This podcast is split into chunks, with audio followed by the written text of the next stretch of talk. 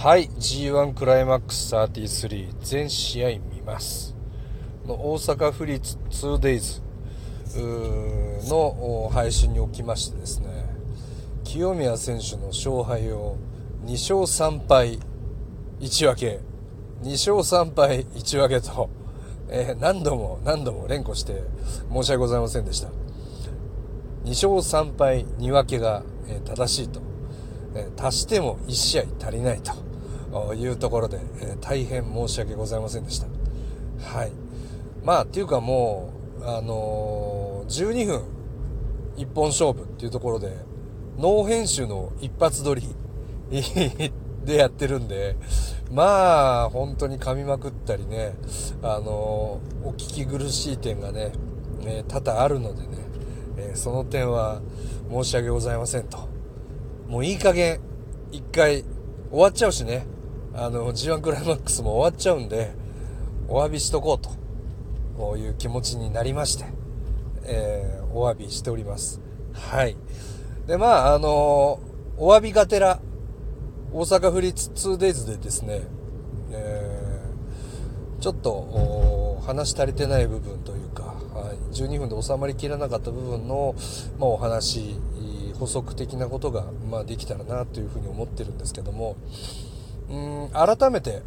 えー、清宮選手の2勝3敗2分けうんはちょっと残念でしたね。はい。まあ、全試合見てますんで、うん、やっぱりこの大試合をね、ビッグマッチを経験してきてるん。で、そのキャリア、うん、から裏打ちさせ、されたスピード、タイミング、パワーなんかも、うん、私から見ても、真田選手同様、令和三重視よりは、頭1個抜けてるかなと、うん、いうふうには思いました。まあ、それが、あの勝敗にどう結びつくかっていうのは、まあ、わからないんですけども、うん、まあ、2勝3敗2分け、えー、で、えー、令和30市には1勝1敗1分け、えー、というこの絶妙なバランスの結果、まあ、勝負論ないようであるじゃないか。っていう話をしたんですけども、うーん、ちょっと残念かなというふうに思いますね。まあ、ヒクレオ選手にジャイアントキリングをもう託すしかないんですけども、まあ、清宮選手はやっぱり N1 チャンピオンであり GHC チャンピオンであり、えー、経験者であり、えー、ノアのエースというところで、まあ、なかなか、えー、過去丸藤選手や秋山選手出てますけどもなかなかこの結果っていうのは珍しいかなと、うん、もうちょっと上位。なんなら第1試合出てますからね、その後は。うん、なかなか、で、またまあ、この結果をね、あのー、この結果になってしまったというか、受け入れて、受け入れることができる清宮選手っていうのは、まあ、本当にいい子というか、うん、まあ、物分かりのいい選手なんだなというふうに思いますね。で、まあ、こんなに物分かりのいい選手、まあ、ノアのエースとして、あの岡田選手の顔面、やっぱり、えー、天竜選手ばりにね、天竜選手じゃないか、あれ、前田選手か。前田選手の角度か。前田選手が長州選手に勝った、あの、蹴ったあの角度。よくやったなっていうふうに思いますね。うん。まあ、血のバランスなんていう言葉がね、ありますけども、やっぱりこの結果をよくね、えー、受け入れることができたなっていう。まあ、是が非でもね、なんとかこの結果を覆そうとできなかったのかなっていうところがね、まあ、残念であり、うん、ちょっと寂しいなっていうところですね。うん、まあ、それは選手本人、またその、ノアという団体もそうなんですけども、うん、なぜ受け入れたのか、受け入れざるを得なかったのか、というところ、うんがちょっと残念ですね。まあ、そこがちょっと読み切れませんね。うん。まあ、G1 クライマックスで、まあ、出たら間違いなく上位に来るであろう選手が、この N1 っていうね、大会の前にこの結果になるっていうところ。うん。まあ、剣王選手が N1 のチャンピオンと G1 のチャンピオンで戦おうやっていうのは僕はどうかと思ったんですけども、うん、やっぱ早急にねやっぱその歴史には並べないよと。大会のレガシーってそんなもんじゃないよと G1 っていうのはと思いましたけどね、まあ、移り変わっていく時代の中でそういうことも大切なのかとも思いましたしケヨン選手大好きなんでね、うん、ノアの命運を握ってる選手だと思ってるんですけども。まあ代表がね清宮選手でなければいけなかったのがもっとねいい選手もたくさんいるんでねノア。うん。この結果っていうのはノアの選手にはたまらないですよね。うん、こうロイヤルランボーみたいなことやるんですよねこれから。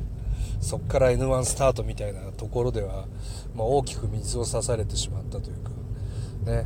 なぜこんな目に遭わなければいけなかったのか。またなぜそれをちゃんとね、えー、受け入れることができたのかっていうね、えー、この部分はねなかなかね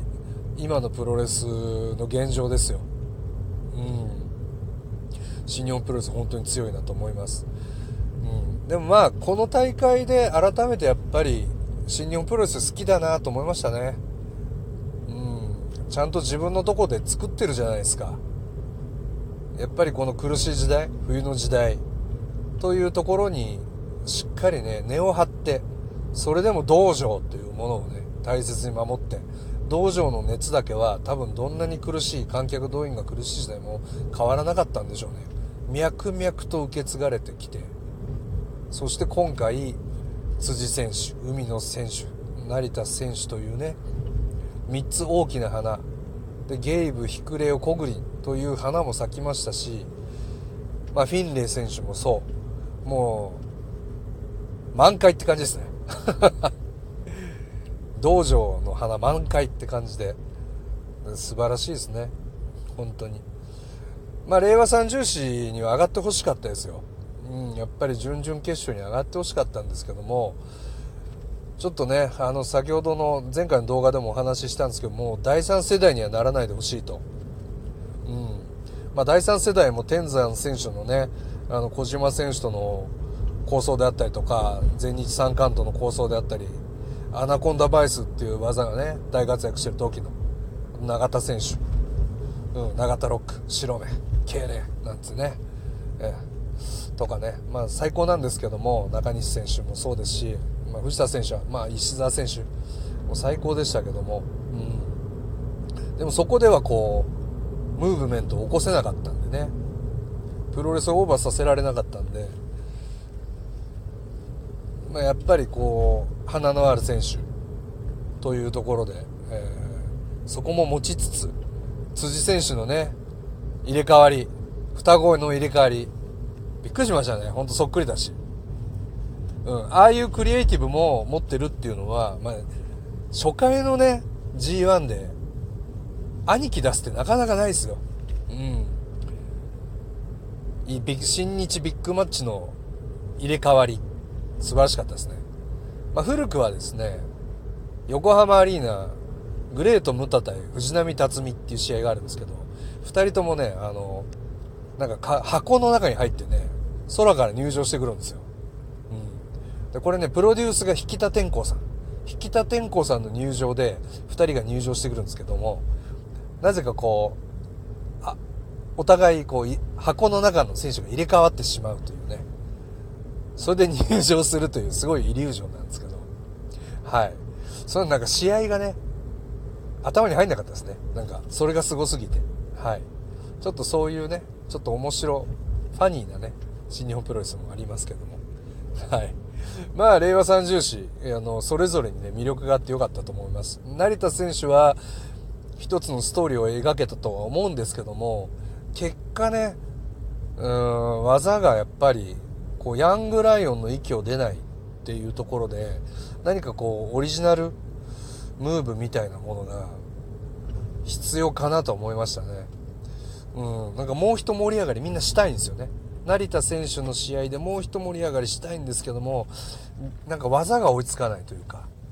うん、ももったいないなと。ここまで来たんでねオリジナルムーブをねもう23増やしてほしいなという希望もございます。はい。まあ第3世代になるなよっていうようなあのエールも込めてでもうもちろんならないと思うんですけどもただ上はね本当に詰まってるんで、えー、やっぱりアメリカのね WWE じゃないですけども、えー、ローとスマックダウンじゃないですけども2ブランド制